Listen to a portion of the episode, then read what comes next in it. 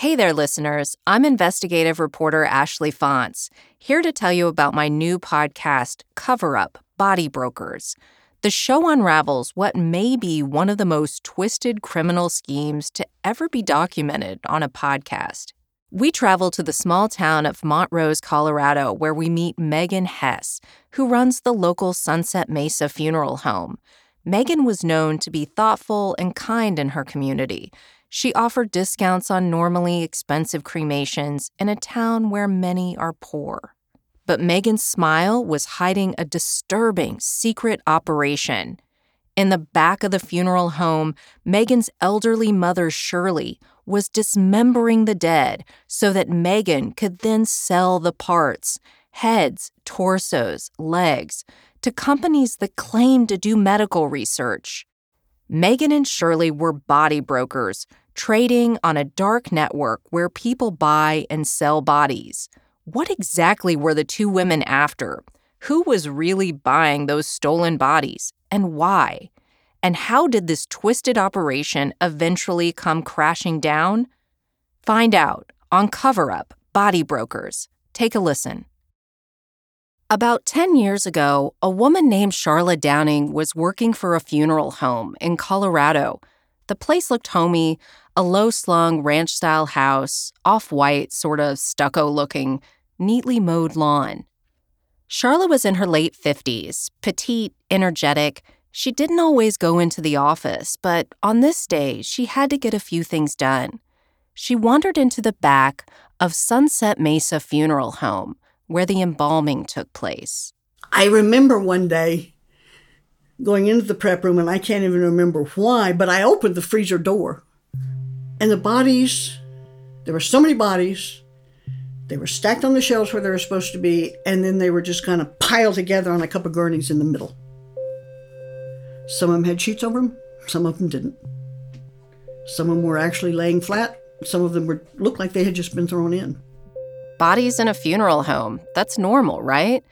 But not like this. A freezer in a funeral home is supposed to be neat and organized. Bodies should be covered and tagged. That is not what Charlotte saw. Here, the bodies were naked, haphazardly tossed on top of one another, legs intertwined with legs. There were so many bodies, there wasn't even room for Charlotte to step inside further. She quickly found her boss, the owner of the funeral home. Her name was Megan Hess. I said, Megan, what in the world? And she said, oh, there's a funeral home in Grand Junction that's way behind on cremains and uh, cremating, and we're trying to help them get caught up. Their crematory broke, and so we're cremating for them. Sometimes when, when I get in a situation where it is just totally beyond me, I just clam up. Charlotte tried to calm down. She was in a difficult spot. What she saw didn't seem right, but she really needed this job. And her job was to tell everybody how great Sunset Mesa was. She was the funeral home's P R person. So she told herself, what do I really know about the nitty-gritty that goes on in a funeral home? And Megan had an explanation. She always had an explanation for everything. She could be very intimidating, but also she had so much confidence in herself that when she said something, you believed it. She never stuttered. But Megan's confidence was hiding something. Charlotte had no idea where those bodies were heading next. She was going to get swept up in a sprawling cross-continental criminal enterprise, and Charlotte would pay a very steep personal price. I'm Ashley Fantz. I've been an investigative reporter for decades. I've covered a lot of crime, some really dark stuff. But the story I'm going to tell you about the place where Charlotte worked, Sunset Mesa Funeral Home, it's not like any crime you've ever heard of. It's so much stranger, so much more twisted. What happened at that funeral home violated something at the very core of what makes us human. It changed how people in this small town think about death and what happens to us after.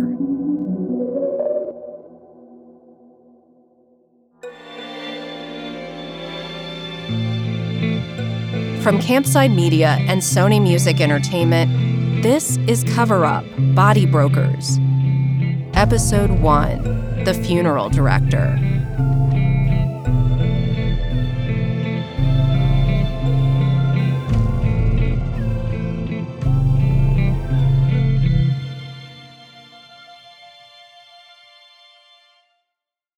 See this funeral home as this big mystery, mysterious building, and oh, I'm so sorry. If you want to, you can reach behind you and we'll shut the door. That might help. We only have four chiming clocks in our house. What for?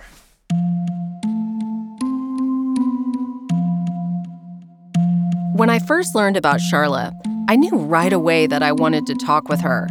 From what I could tell, she had a complicated relationship to this story. She's a grandmother who wears wireframe glasses. Her blonde hair is in a neat bob, and it's gone gray near the roots. Even when Charla's saying something serious, she'll punctuate it with a laugh, something self-deprecating.